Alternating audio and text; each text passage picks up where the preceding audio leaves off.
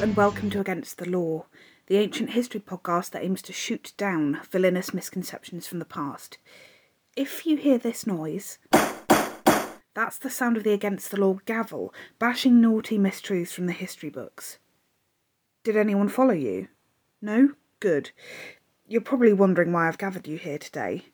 First, let me introduce our co conspirators. Here we have Xenia, uh, with a lethal compendium of knowledge about the ancient Romans. I'm hoping she'll be able to provide some decent intel for my little problem. We also have Meg, who knows all about the ancient Greeks, but if she told you, I'm afraid she'd have to kill you, which might come in handy. Prepare to be blown away by Barney's knowledge of the ancient East. I'm hoping he has some killer facts for us to learn today. And me? Well, I'm Flo. I'm not a historian or a trained assassin, but I need help today to plot a very sticky end for a traitor and a madman I need taking care of. His name is Pyrrhus Margon, and he's the most abhorrent character you could ever wish to meet. He's published many dangerous ideologies. He uses his power for evil. He's been banished from his homeland Ofcom for his dangerous remarks, and now he's here, and he's been making my life and your lives a misery. Okay, so obviously, uh, I-, I need this guy taken care of, and I have gathered you here so I can get some inspiration for a, well, it's an assassination plot. I know, I know. I thought I thought you'd all have some experience, some knowledge that you could share with me, but we really need this Pyrrhus Margon guy taking down. He's a joke. First things first, uh, assassination plots. I mean, where does the word assassin come from? Because I heard uh, on the grapevine that assassin comes from hash hashin. Is that is that real? Is that true? Well, no. yeah, so I think that's a reference to this idea that the original assassins were a group of murderous hash eaters, right? They were sort of these kind of drugged up master assassins with this kind of oriental tinge. But I'm pretty sure that's a folk etymology. Uh, although it does appear to come from Arabic, and I think it's related to the Arabic word for foundation or fundament, like you might call it fundamentalist. It's asasiyin. So no hash needed, just ass ass, already in the Arabic. Double ass. Wow. that is inspirational. So that's inspired another thought in me talking about hash. Could we drug Pyrrhus Margon? Is there any assassination plots that involve drugging or poisoning that you can think of? Definitely some some poisons in the ancient world. Um, there's one theory that suggests that our our friend Alexander the Great was poisoned. Um, because he died after after 12 days of illness when he was only 32 so there's you know and he was a very powerful man with with enemies who had something to gain. Um, so poison has been suggested. But actually this might be another immediate against the law. Most historians think he probably wasn't poisoned um, because of the 12 days between the onset of his illness and his death because poisons acted fast uh, you know killing you within um, a few hours or, or at most a couple of days. So possible a sort of a sort of you know light tapping of the against the law gavel. We also have uh, the Emperor Claudius. Now, again, this is a rumor we'll never know for sure, but uh, the rumor is that his wife Agrippina tried to poison him with mushrooms, but then he threw up the mushrooms. And so she bribed the doctor to poison him with a poison tipped feather. I feel like every every child feels like their mother tries to poison them with mushrooms. My mother got around it by blending them up and putting it in pasta sauce, but I could tell it was there, mum. I knew they were there, those horrible slimy grey things. yeah, are we sure he didn't just have like reasonable, yeah, objection to the texture? it was broccoli for me as a child. That would be how my mum poisoned me. Here you go, Claudius. Here's your little trees. Eat your little trees, Claudius. For the last time, Agrippina, I don't want to eat veg.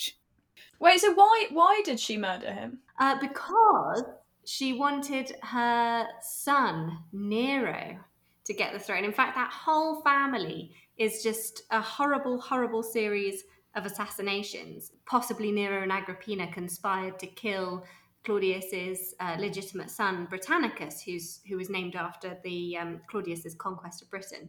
So he died at a dinner party. It's kind of convulsing. Some people said it was just a, a terrible, sad accident, or that he choked on a grape. But I think uh, it, it's given the threat that he posed to Agrippina and Nero, it's highly likely that they had him got rid of. Um, so then they also potentially killed Claudius.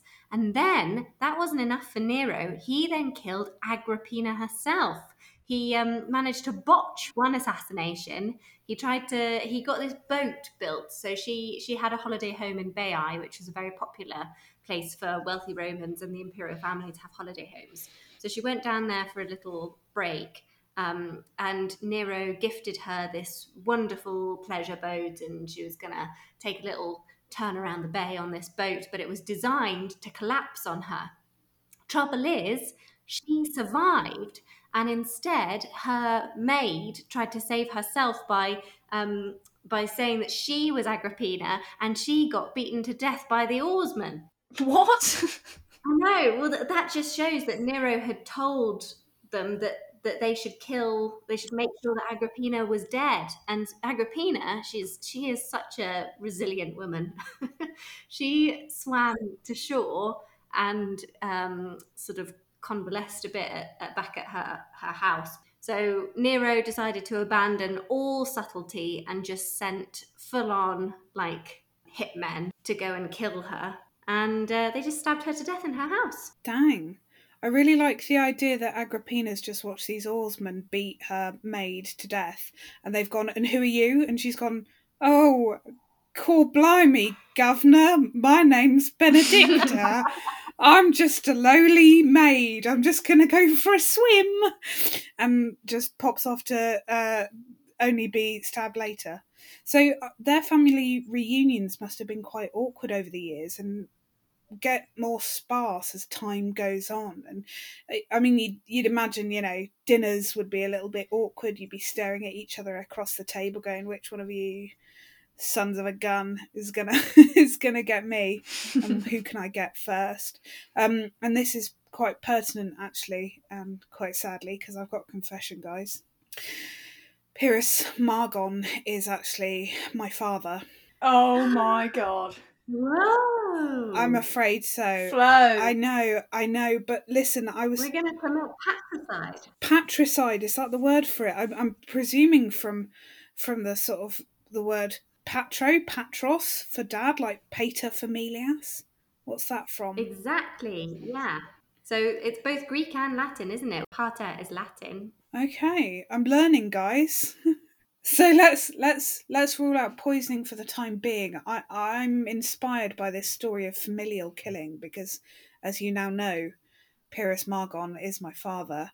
Um, have we got any tales from the ancient world about killing someone in the family that I could draw inspiration from? Obviously, mushrooms, maybe not, because he'll puke them up. I um I think there's a good one from the ancient Near East. Possibly the most high profile assassination in ancient Near Eastern history, in which the Neo Assyrian king Sennacherib was killed by his son Zzz, in 681 BC because they can't really tell which son did it because he had loads. See, that's the risk, isn't it? The more children you have, the more chance that one of them is going to turn on you.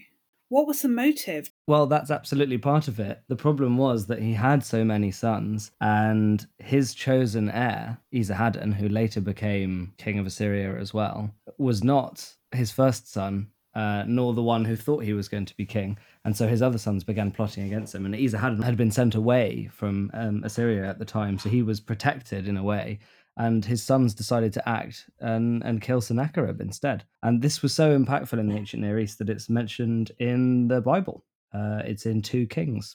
And they actually name drop two of his sons um, who killed him there.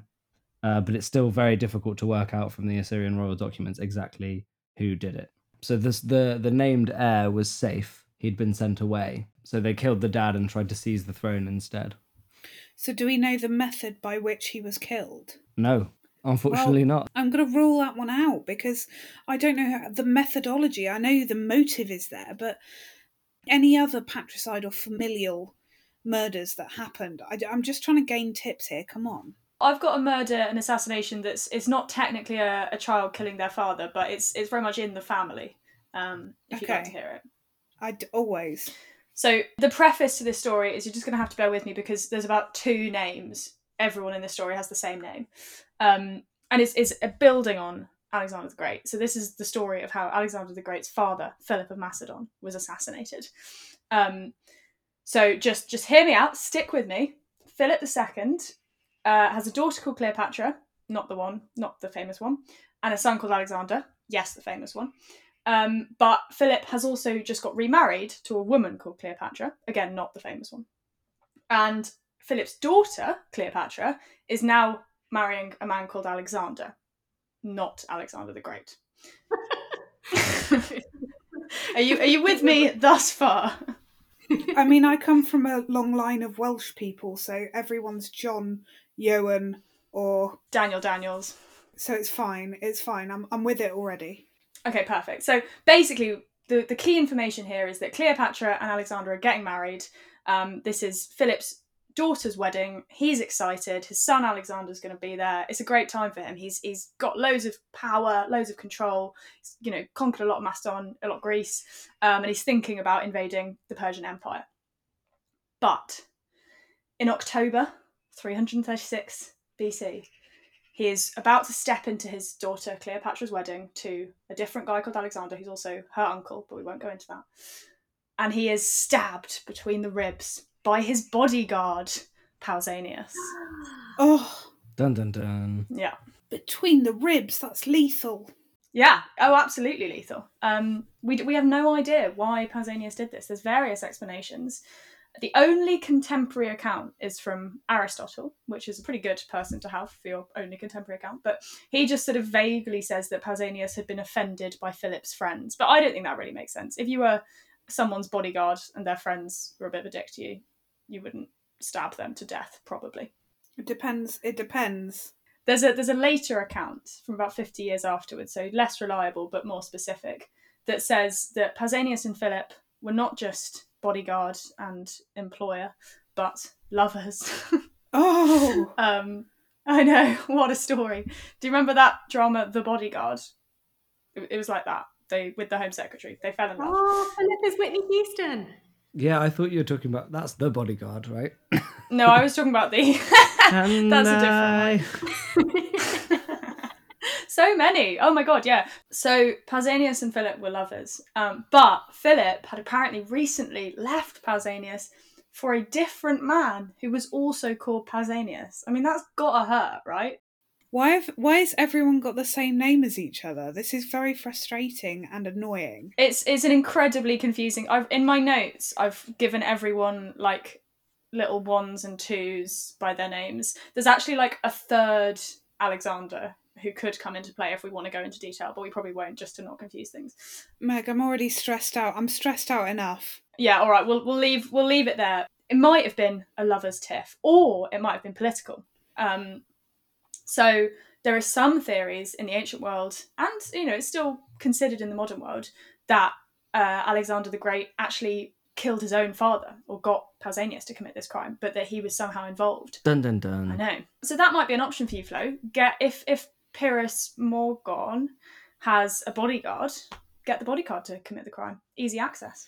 I think he he does have he, so he does have bodyguards. I, what this has got me thinking of is that's quite a gruesome death to be stabbed in between the ribs versus say a poisoning, which is quite light light-hearted, jovial sort of weekend activity.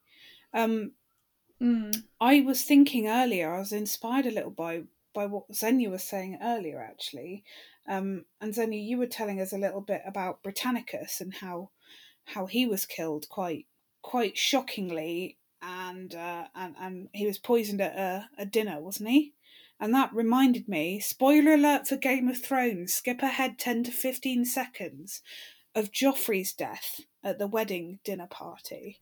And I was wondering if we have any other Game of Thrones esque, really awful assassination plots that I could copy. If I, you know, if I'm feeling a little bit bloodthirsty, a little bit gory. Well, funnily enough, Game of Thrones copied quite a lot of deaths from the ancient world.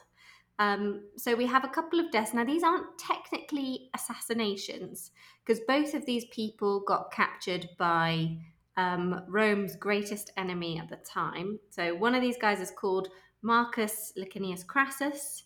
He was one of the richest men in the whole of the ancient world, pretty much.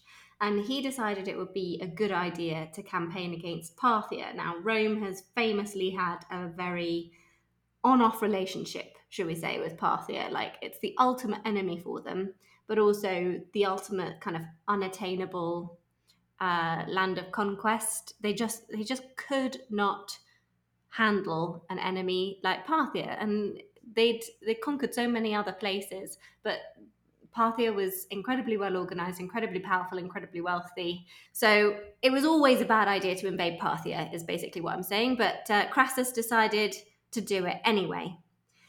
He was captured, and there are two versions of what might have happened to him. Either he was force fed molten gold, which sounds a bit like um, the death of Viserys, um, but others say that he was he had his head chopped off and used in a production of a Greek tragedy called The Bacchae.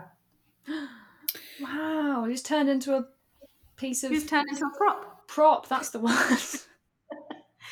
Which I always think is kind of amazing, though, because it means that the Parthians were using Greek culture as their touchstone, and they thought that mm. would be a really fun way to humiliate the Romans, was by using it in a Greek play.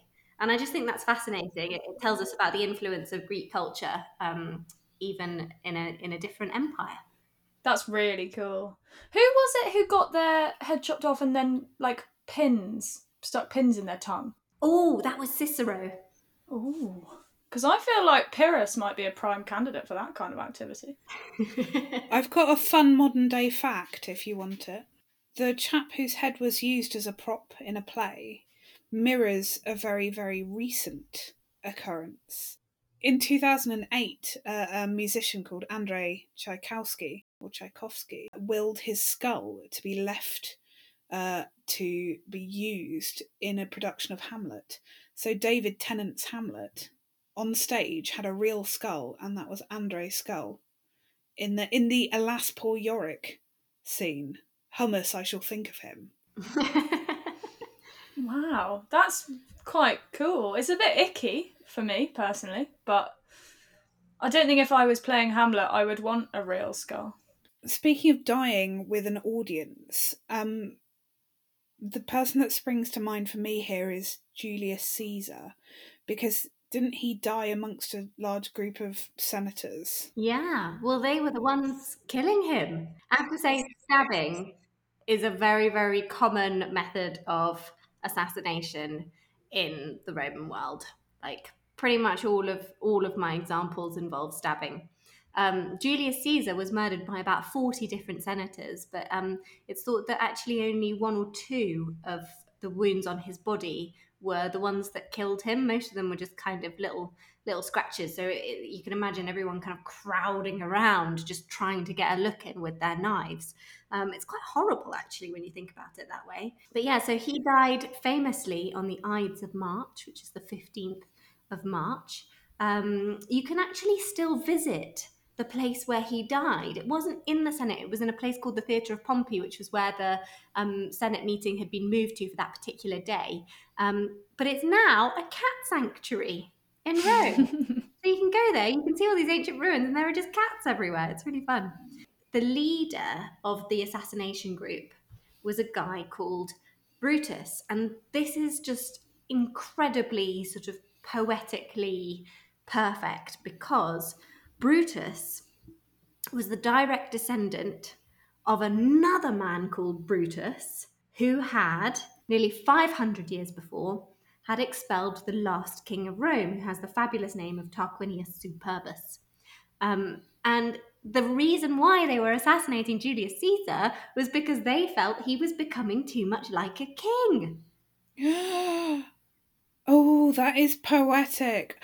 Can I can I hark back to a previous episode of Against the Law where you told me the real origin of the word superb and how it isn't actually as great as you'd think it is? Can you remind me what that is? Mhm. It means proud. I'd be proud if my name was Tarquin. I, th- I think he's completely within his rights. Yeah. If you're enjoying the podcast, please consider supporting us on Patreon. You can become a Bacchanalian backer or a Babylonian bell ringer, and you'll get each episode a day early, as well as a host of other benefits. Support us for as little as £2 a month. Okay, so we've got lots of stabbings. That is that's you know, that's quite quite a lot of um I have a strangling for you, if you like. I'd love I'd love a strangling. Okay. So uh, the Emperor Commodus is famously in Gladiator, but um, just FYI, nothing in Gladiator actually happened, um, except for the fact that Commodus was Marcus Aurelius's son and was a bit obsessed with uh, with gladiator games. Um, and as such, he had a wrestling partner called Narcissus, who kind of regularly uh, train with him. But Narcissus was then bribed or persuaded by people who thought that Commodus was going a bit too far and lots of other things. Uh, he was bribed to strangle him. Um, but yeah, so if uh, Pyrrhus Margon has a personal trainer or something similar, maybe uh, maybe bribe them to kill him. Narcissus sounds a bit full of himself, if you ask me. Interesting. My father is a narcissist, so that does strike a chord with me. So so far we've had like various family members, bodyguard and wrestling partner as the actual murderers. Like, is no one safe? That is it's quite unnerving when you think about it like that. I would argue that truly no one is safe, even to more obscure connections and people that might surround you. Go on, Barney. So we've talked about being killed by sons and wrestling partners and various other relations. But what if I told you that an ancient Mesopotamian king was killed by his scribes? wow, I love that. Tell us everything. Yeah, so it, it's a small comment about the death of Remush, who's the successor of Sargon the Great, who we've talked about a few times. Sargon the Great being the king, the first king of the uh, old Akkadian Empire, one of the first empires in world history. And it's mentioned that uh, Remush was killed by his servants' tablets or their cylinder seals. So it's the equivalent of of bashing your manager's head in with a laptop. Yeah, I think there's something quite poetic about sort of using the tools by which the person might order you around against them. Yes. I think Marx would like that. the only thing we have to lose is our chains, and then we should also use those chains as weapons. Absolutely. Two birds, one stone. That's what I say. um, but yeah, so it's it's kind of it's unclear because there's there's multiple synonyms for the word um, for the writing implement that they use. But if it was a tablet, then they'd be bashed with a clay tablet. Or if it was a cylinder seal, I mean, these cylinder seals are quite small. Um, they're like only a few inches long, so you'd really have to take a proper pelting with them to, I think, actually end up killing somebody. But yeah, there you go. Death by scribe, murdered by nerds. The pen is stronger than the sword. Ooh. Do we know why they did it? No, sorry. It's a bit of a um, it's a bit of a theme in a lot of these ancient Near Eastern deaths that um, often the motives are obscure. Okay, so we have the weapon, but not. We can't finish Cluedo yet. Exactly. So if I'm trying to help, you know, Flo's not looking for an alibi here, really. Is she? She's just looking for for a weapon of destruction or a means. Yeah, Flo, are you prepared to? Are you prepared to go down for this crime? Uh, listen, I hadn't thought that far ahead, if I'm completely honest. Um, and actually, remembering the topics we discussed during our uh, crime episode of the podcast, I'm not sure if I'm quite willing to be the one who faces the music there or the firing squad.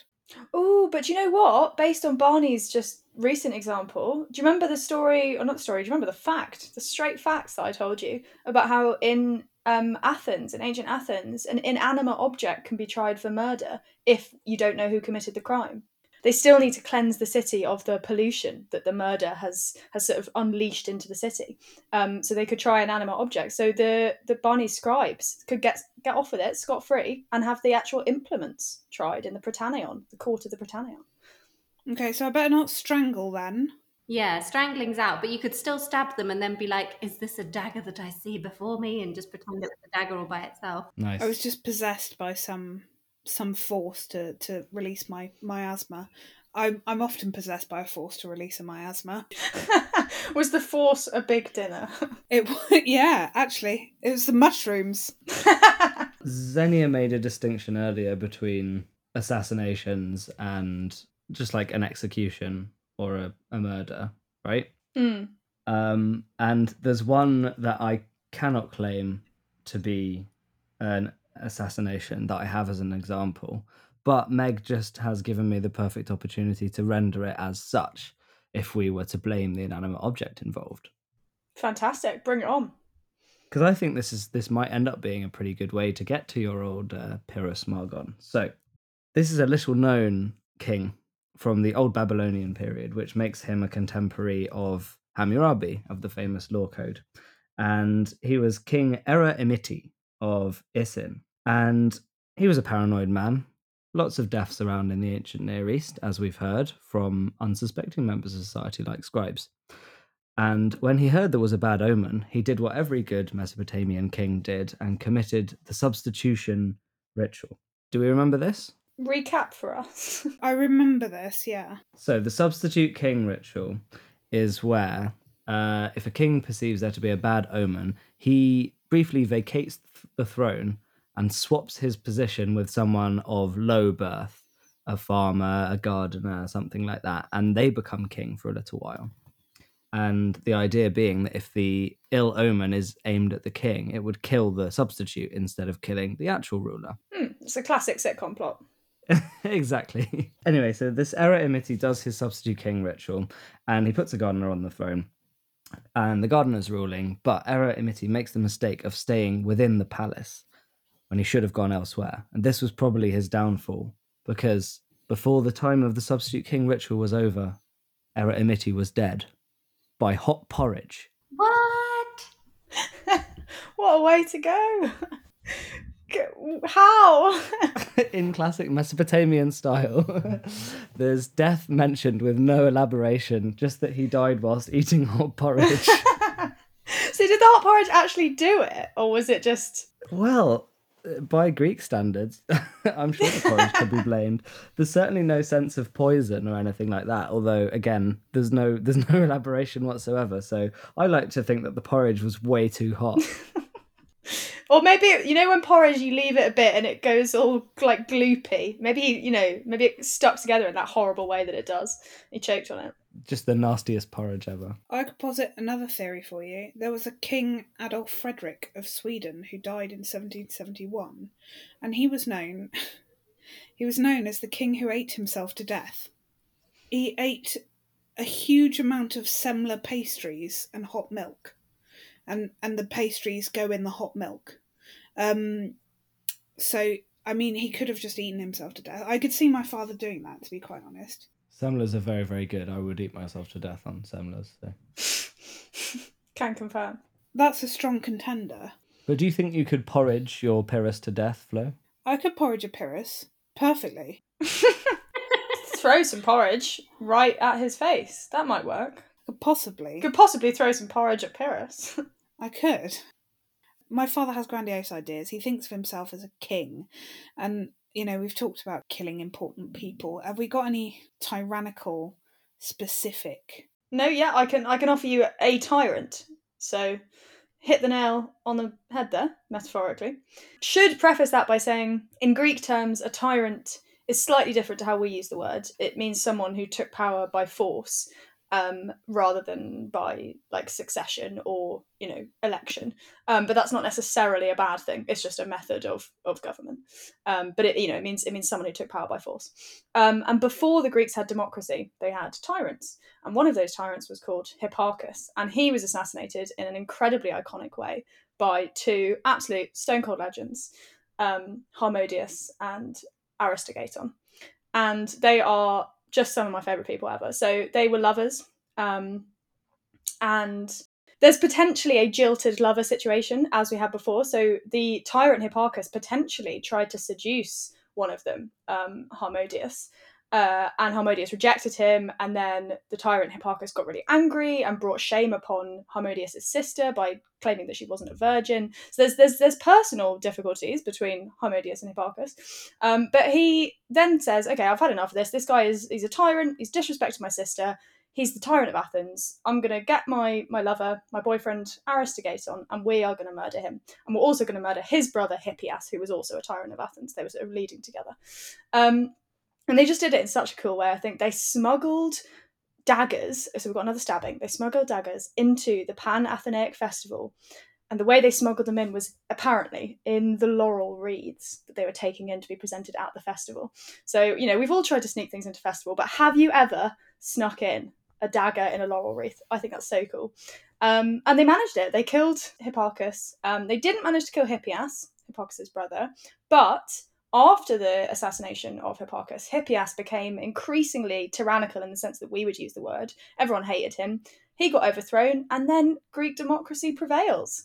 So that is a historical assassination that genuinely, massively could have changed the course of history. Toot. Whoop, whoop. I love them. And also, if if we successfully uh, assassinate Pyrrhus Margon, then we will also change the course of history and preserve future democracy. Oh, so That's true. true. That is true. I hadn't thought about it that way. Clearing the way for me to become a broadcaster of philosophical ideas of my very own. I think you do a great job. Thank you. I think so too. Anyway, listen, guys. I, there's a lot for me to take in. Um, there's a lot of different methods here. Uh, and we all have our motives, don't we? But I, I'd like to ask uh, each of you to decide on your selected method of killing Pyrrhus Margon. Uh, Xenia, I'm going to start with you. Please, could you tell me your preferred method? Oh, I'm so glad you started with me because now I can say porridge. Oh, I was going to say porridge. The porridge thief. Um, my option B was going to be just that that very efficient stab to the ribs. Those were good, good methods. Barney, since you were the porridge story bringer, what would your method of choice be? I would definitely go for the laurel reef smuggling. I think that's excellent. Mm. Um, mhm. Thinking of things smuggled into festivals in the past, maybe if I didn't have a laurel reef to hand, I might use a jar of peanut butter, and I'll leave that there. That would immediately kill me since I cannot eat peanuts, so that would be a double whammy of effective assassination. Wait a minute. And you are related to um, Pyrrhus Margon, so it, it could do him in as well. Yeah, that's true. Hadn't thought about that. Well, something to consider. Meg, your favourite method? I I really loved um the story about the who was it the guy whose head gets chopped off and then it used as a prop. That I think is fantastic. Ah, yeah, Marcus Licinius Crassus. Crassus, yeah. I mean, I think I also think that would be quite appropriate for the for the object of our assassination. I think So, he would take a certain choice. Certain a certain pride in knowing that in his afterlife he was being used in such a way. I think he'd quite like that. And for that reason I'm ruling it out because he doesn't deserve things that he wants. okay, good call, good call.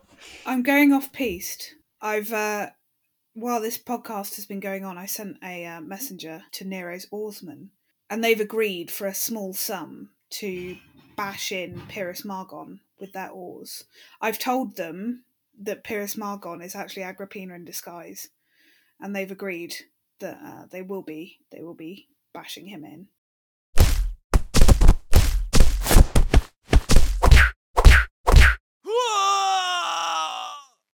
Was there just some bashing going on in, in the background, Flo? Did we just hear an assassination?